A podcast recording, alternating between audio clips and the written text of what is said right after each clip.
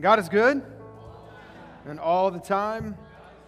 Glad that you chose to worship with us this morning. My name is John, and I'm blessed to be the pastor here. And again, well, thank you for being here uh, today. We are going to conclude our series entitled Insomnia, and kind of the subtitle there, What Keeps You Up at Night. And I'm going to invite you to find your way to Lamentations, because it may take you a little while to find it. But Lamentations, we're going to be there in just a moment. And uh, while you're finding over there, I want to encourage you to uh, I want to encourage you to be here next Sunday. Well, I want to encourage you to be here every Sunday, but the next two Sundays we're uh, going to be talking about the idea of join the story. And the truth is, God is writing a story all over the world. Sometimes we get stuck in our own little story in our own little world. Um, but if you are familiar with Hallmark, you've been here very long, you, know, you realize and you understand that this church has been a part of God's story all over the world. And so next uh, Sunday, we're going to start our missions emphasis week.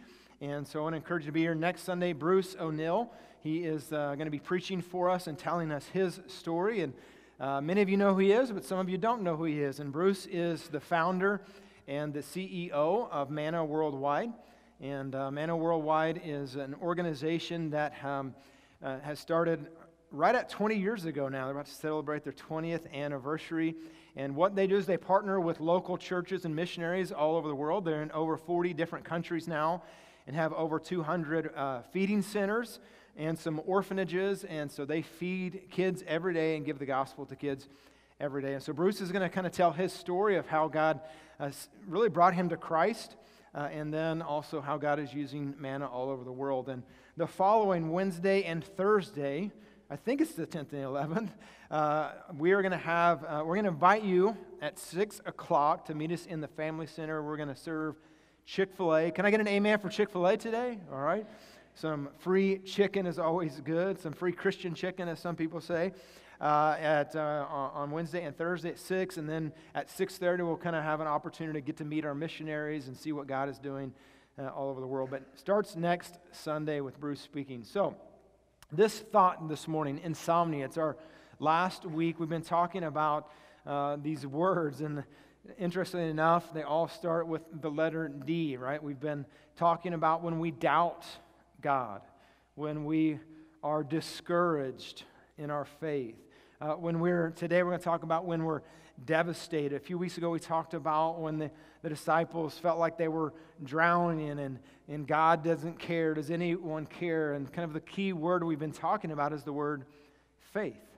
And we even gave this definition for us to think through this month about faith that faith is confident obedience in God's word in spite of the circumstances uh, and or the consequences. And the, this morning before we end, I'm going to give you a little shorter version of that. I think that is a little more uh, all encompassing. Now, as you can see here, I have these uh, wonderful coffee mugs. How many of you love some coffee? Okay, how many of you drink coffee all day, every day? How many of you could drink a cup of coffee at 10 o'clock at night and then go straight to bed? Anybody like that? That's me. It doesn't bother me at all. I go straight to bed, and within about two minutes, I'm usually gone. But um, we're not going to really talk about coffee this morning. But how many of you have heard this phrase, uh, uh, coffee cup theology? Anybody ever heard that phrase, coffee cup theology? Uh, raise your hand. There's about six, that may be eight of you. So there's double that was in the first service that have heard of this. Uh, so let me just kind of explain it real quick. I think that the coffee cup theology um, is probably an American thing. I think it's an American casual Christianity culture that we have created in America. And, and, so let me explain it for a minute. So, this, this first mug here, I can do all things through Christ who strengthens me. How many of you have heard that verse before? Right? Let me just explain something. This verse is, is not about, uh, the, it's not the verse you quote so you can hit the home run. Okay? Or it's not the verse you quote when you, when you haven't studied for your test and you, you go in and say, God, I can do all things through Christ who strengthens me. Give me an A. How many of you have prayed that prayer, though? Okay, I, I mean, I did. I tried it, it didn't work. I tried it in baseball, it didn't work either because guess what? The pitcher was praying the same prayer. I can do all things through Christ who strengthens me. I'm going to strike this guy out, and, and his prayer won, I guess. Uh, But what's the context of that verse? So it's not wrong to, to memorize the, the verse, but the, the truth is there's so much more depth to the verse than the coffee cup presents. It's so much more. The, the, this other one here is uh, you've probably heard, My grace is sufficient. You ever, you ever heard that one? You've quoted it. Uh, probably when you were in a, you know, having a problem, some well meaning Christians like, oh, but his grace is sufficient. Have a cup of coffee. Life is good. No problems.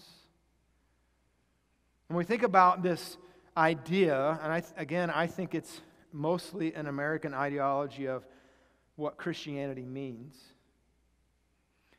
And we think about the, the verses, again, they're printed so nicely on the coffee cup, and the imagery that we get when we quote these verses is, and I think the understanding that most Christians have, it's a lack of understanding, the lack of depth in our theology, is this picture of I'm, I'm sitting, you know, some of you two weeks ago were sitting by the fire. Some of you have your own little personal space heater. Some of you even have your own electric blanket to warm you up. And you drink out of your My Grace is Sufficient cup. And God is, He's so good. And that's the imagery we have. There's so much more to this verse, though, than when life is cozy, God is good. Let's think for a moment of the context of these, these two verses. I can do all things through Christ who strengthens me. It's again, it's not about hitting home runs or passing the test. When Paul's writing this, when Paul penned these words, he was in prison, far from the fireplace and the coffee. And as he's writing from prison, he says in, earlier in the text in Philippians 4 to rejoice in the Lord always. And again, I say rejoice. Writing and penning these from prison, that doesn't seem to add up with my coffee cup theology that everything is always warm and fuzzy and cozy. And Paul says that I've learned in whatever situation I am, this is the context of this verse, that in whatever situation, well, what situation is he in? He's in prison, he's in chains because he was preaching about Jesus. And this doesn't seem to add up to the American theology that if we just pray enough and if we go to church enough and we have enough faith, that nothing bad is going to happen to me. Because unfortunately, that's what this coffee cup American ideology of what Christianity is teaches us. And I think us as churches often perpetuate that false theology when we come to church every Sunday and what do we say? How are you doing? I'm doing I'm doing good. And we've created a culture even in our churches where we can't even be transparent and say, "You know what? Life you put the adjective in because you might use a different one than me. It stinks. It's terrible. I hated this week. We don't, we don't typically say that in church, do we? Because we've been taught a really shallow theology of what it means to follow Christ. In fact, every Sunday uh, I come up and I say, God is good and all the time. And you know why I say that? You know where the depth of that comes from? I'm, I'm sure that I heard that as a kid. I'm sure that it, uh, at some point in my life I've heard that in church. But I'll tell you when it really resonated with me, and I think it really kind of shifted, uh, maybe shook me a little bit about uh, out of my coffee cup theology that, that I had just always thought. So I've been blessed in, in my life to travel to a lot of different places largely in place and due to, to you and this church that have allowed me to go to these places and see what God is doing and joining the story all over the world. But in 2009, I, I went to Africa and I was excited to go to, to, to, Africa. We were supposed to go a year too early, and there was all this craziness that happened there with the elections. So we went in 2009, and I saw what they lived like. And I don't have to go into detail of that. You guys know that. But it, it wasn't, it, it, didn't bring me to the picture of sitting by the, a nice warm fire on a cold, snowy Texas day, which very rarely happens, and drinking my freshly ground coffee bean coffee from Kenya. with my hazelnut creamer or whatever you might like. It wasn't the picture I had in my mind of what Christianity really was. And I sat there in church in March of 2009, and it was crazy hot. And I watched people walk from probably long distances in the heat of the day to come to a church and cram into this small little place with no air conditioning, mind you, and worship for hours. And when I heard them get up in their situation, in their circumstances, and stand up on the stage, and you know what they said? God is good. And it hit different.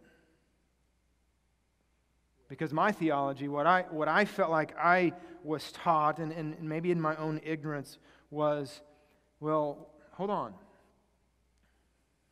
How, how could they think God is good in this moment?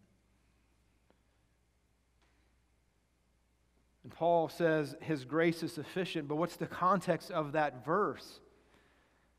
The context is Paul is begging and pleading the Lord to heal him. And I think Paul is even having a, a, a, this conversation, I could say argument with God, say, God, I, I'm serving you, and, and, and God, here's what I think. I think that if you were to heal me, that I could do so much more for you. God, you would be glorified if you would just heal me. I'm not saying that's a wrong idea, because I've prayed the same prayer. But the answer Paul gets from the Lord is not what Paul is hoping for. And the Lord says to Paul, No, I'm not going to heal you. But, Paul, even though you're sick, my grace is sufficient. And there's, so there's so much more depth to these biblical truths of Scripture when we actually read the Bible. And this morning, our verse that we're going to look at is uh, his, this, this cup says, His mercies are new every morning. Lamentations 3 23. We just sang about it. If you know the verse, the verse says that we are not consumed because of His mercies. Then it says, because his compassions fail not. Another way to say that is because his love never ends, his love never fails. He says, Through your mercies we are not consumed, because your compassions they fail not. He says, Then your mercies are new every morning, and great is your faithfulness.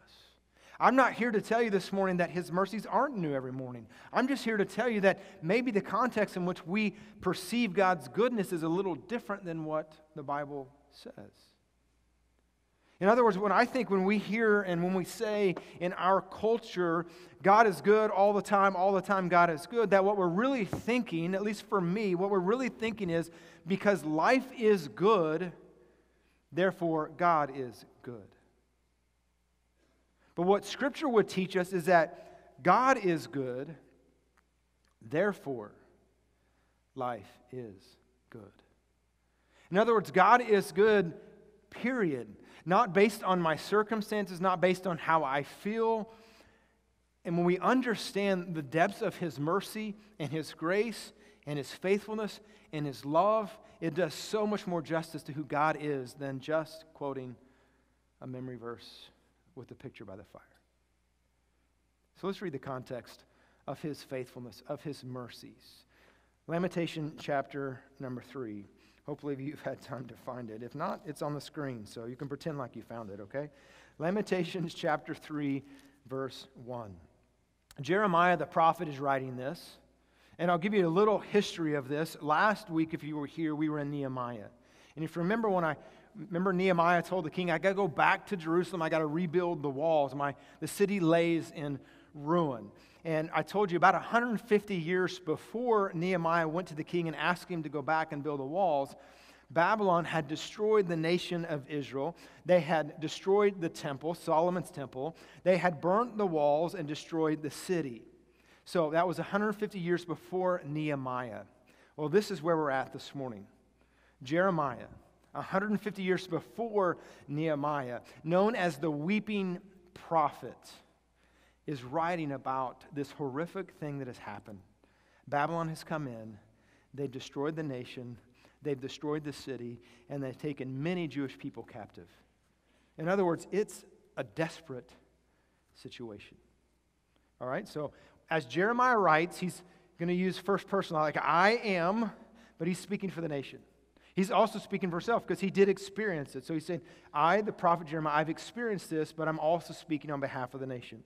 So, verse 1 I am the man who has seen affliction. By the rod of his wrath, he has led me, uh, he has led me and made me walk in darkness and not in light.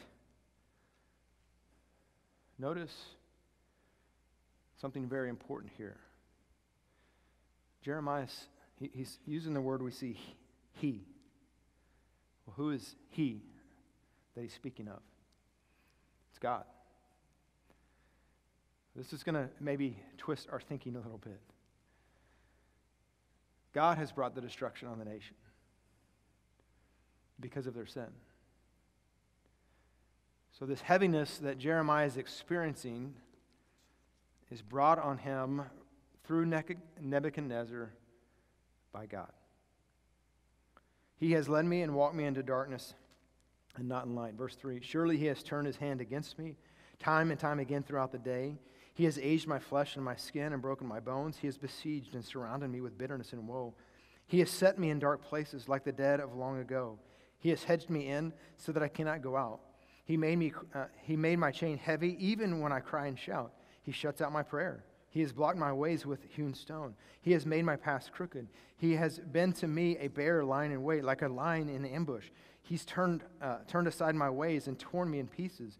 He has made me desolate. He has bent his bow. He has set me or set up as a, set me up, excuse me, as a target for the arrow. He has caused the arrows of his quiver to pierce my loins. Doesn't give me the imagery of sipping coffee by the fire, does it you? Well, let's keep reading, you can feel the heaviness.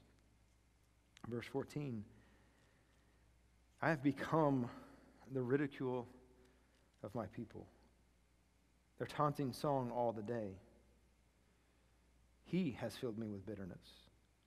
He has made me drink wormwood. He has also broken my teeth with gravel and covered me with ashes. You moved my soul far from peace. I have forgotten prosperity. And I said, My strength and my hope have perished from the Lord. Remember my affliction in roaming the wormwood and the gall. My soul still remembers and it sinks within me. The prophet of God, Jeremiah, speaking of his own emotions, but speaking on behalf of the nation of Israel, displaying their emotions. God, I'm devastated. God, you're not hearing my prayers.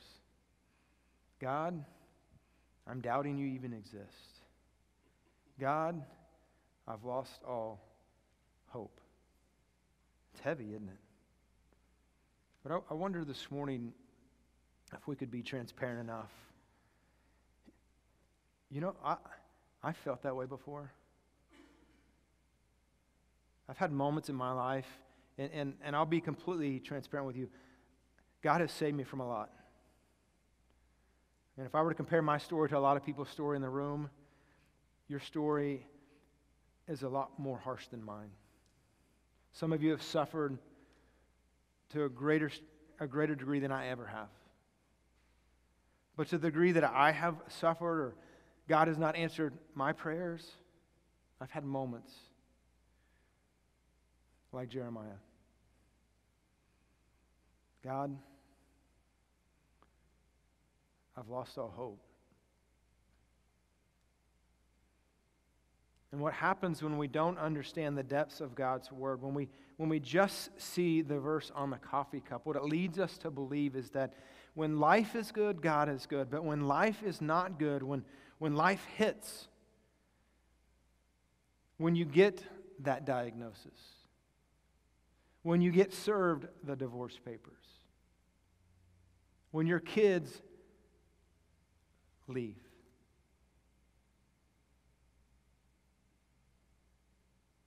Then what do we do?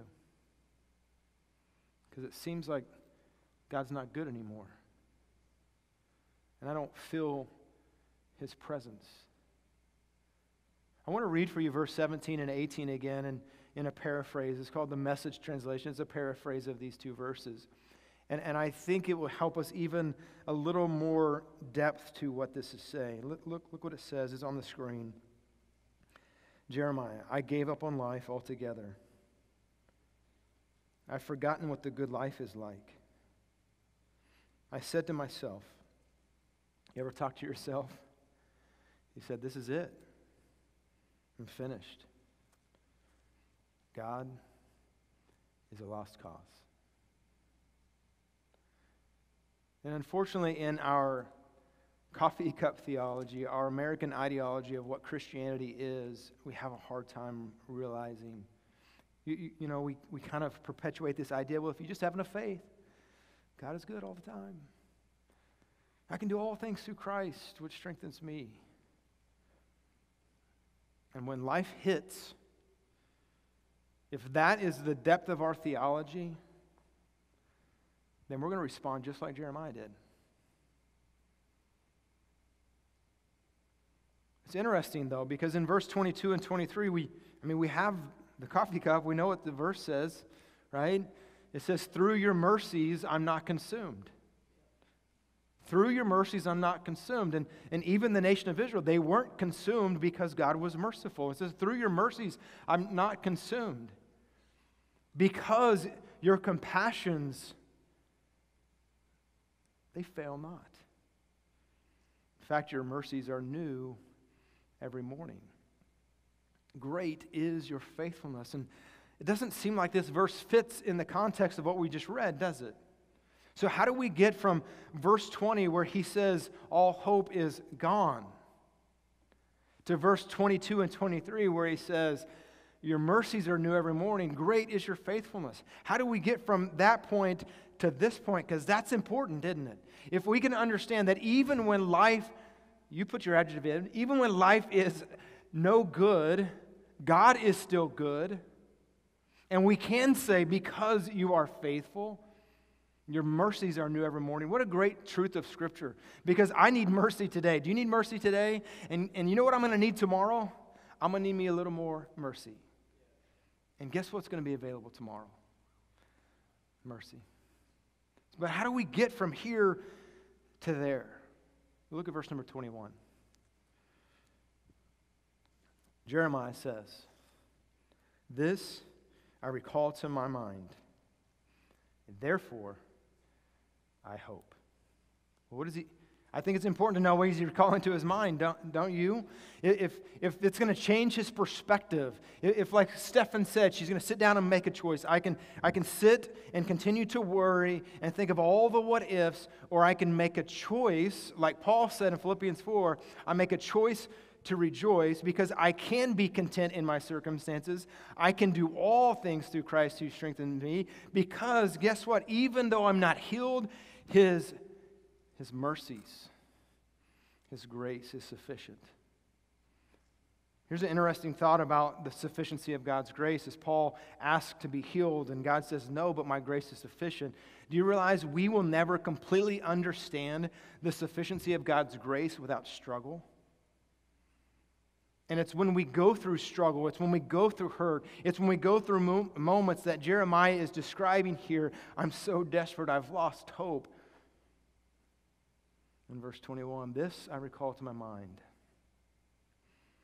Therefore, I have hope. What is, what is he recalling to his mind?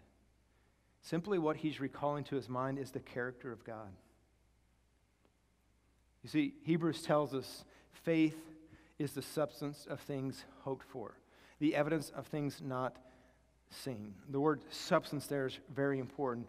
Faith is the it's the foundation, it's the substance, it's what I stand on. And here's what we learn about what Jeremiah is trying to teach us is that my faith, my faith, the substance of my faith has to be in the character of God. It cannot be in the circumstances of my life. And for us as Americans with our coffee cup theology, our faith, for the most part, the substance of our faith, tends to be in the circumstances of our life. And the great news this morning is that even when life is bad, God is still good. And so Jeremiah says, I'm going to I'm to rest in the character of God. My, my faith, my substance is going to be in the character of who God is, not in my circumstances. Because what is God and who is God? What is the character of God? And then he lists it. It's through his mercies that I'm not consumed. God is a merciful God. Can you say amen to that? It's because his compassions fail not. It's because of his unfailing love that I can have hope. I can have faith. And, and also, not only is his, his mercy good and his love never failing, but his mercies are new every morning and He is faithful. And that's why Paul said, even if I'm not faithful, even if I'm faithless, God is faithful because He cannot deny Himself. So this morning, I don't know what you're struggling with, but I want to encourage you is that the substance of your faith has to be in the character of God. It cannot be in the circumstances of your life. Even when life is difficult, God is good. If you want to read the rest of the story or uh, more of the context, it, it's dark. Nehemiah chapter 1 and verse 1, it says the, the, the city is desolate, it's lonely. And in chapter 2 and verse 20, it's, it's probably the darkest verse in the whole chapter. I'll let you read it this afternoon. But I'm thankful that, that Jeremiah made a decision. This I'm going to recall. Therefore, I will have hope that God is merciful. In fact, God proved God, God revealed the extent of his love to us, didn't he? And that's why Paul would write God demonstrated, God proved his love toward us that even while we were sinners, Christ died for us. And in Ephesians, he says, I'll turn to Ephesians chapter number two. It's one of my, one of my favorite verses, and, and it especially ties us in together as this topic of the, the mercy of God, the unfailing love of God. We see the same thing here in Ephesians chapter number 2. Verse number four. But God, those, those are two great words. But God. But God, who is rich in mercy, because of his great love with which he loved us. Doesn't it sound pretty familiar to, to what Jeremiah wrote? Because of his mercies, or it's through his mercies I'm not consumed. Doesn't that sound a lot like verse 4? But God, who's rich in his mercy. And then it says, in, in, in our text in Lamentations, it says, because his compassions fail not. We'll look in our verse here in Ephesians chapter 2, verse 4, because of his great love with which he loved us. And let's look at verse 8. Ephesians 2, verse 8. For by grace you have been saved through faith, not of yourselves, it's a gift of God. You see, the mercy of God, the love of God, it's available to anyone who wants to call on him. And maybe this morning, as, as you sit through this message and you hear, I, I, want, I want the mercy of God, I, I want the love of God, I want the faithfulness of God, can I, can I tell you that th- these verses speak to those who have a relationship with God? If you're a follower of Jesus, what, what Jesus wants you to understand today is that even though life is difficult, God is good. And His mercies never fail, His compassions never fail. But it is a promise to those who've made a decision, decision to follow Christ. If you have not made the decision to follow Christ, can I challenge you, encourage you, plead with you? Do, do it now. The Bible says, whoever calls on the name of the Lord shall be saved. What does that mean? That means you will receive His mercy, His love, and His faithfulness. I want everybody to close your eyes for a moment this morning. I'm going to ask Stefan and the team to, to come, and they're going to lead us in a last song of worship this morning. But as, uh, as we take a moment this morning, I want you to just process what you've heard. And maybe this morning you would say, you know what? I, I don't understand the mercy of God. I don't understand the love of God. I, I don't have a relationship with God. Can I encourage you right now in this moment? You, you heard the testimony of these kids. They, they gave you the gospel. They said they admitted that they were sinners. They believed that Jesus died, that he was buried, that he came back to life. And, and then they committed their life to him. They just simply said, I'm deciding to follow Jesus. And I'm going to encourage you right now in this moment if, if you've never done that, give your life to Christ. And I would challenge you, if you make that decision right here where you're at, or maybe you're online this morning, that you would tell somebody about it. For, for the rest of us in the room this morning, maybe this morning, this week, like Stefan already said, your week was kind of crazy. And can I tell you, this I recall to my mind. Therefore, I have hope. Through his mercies, I was not consumed. Because his compassions, they fail not. His mercies are new every morning. Great is his faithfulness. God, I come before you today and I ask this morning that as we close our service out in, in worship of you through song, Lord, I, I know there's, there's got to be people in the room today who have a heaviness. And as we've talked about the last few weeks, maybe doubting, discouraged, feel like they're drowning, they're desperate, they're in despair, they're desolate. And Lord, I pray that as you promised Paul, even though the circumstances may be bad, your grace is always sufficient. And may we experience and feel and understand the depths of your mercy and your grace and your love today. I'm going to ask you to stand with me this morning as we continue through worship, through song. You're welcome to come forward and pray, or if you want to just kneel at your, your pew, you can do that. But let's just let's talk to the Lord through song today.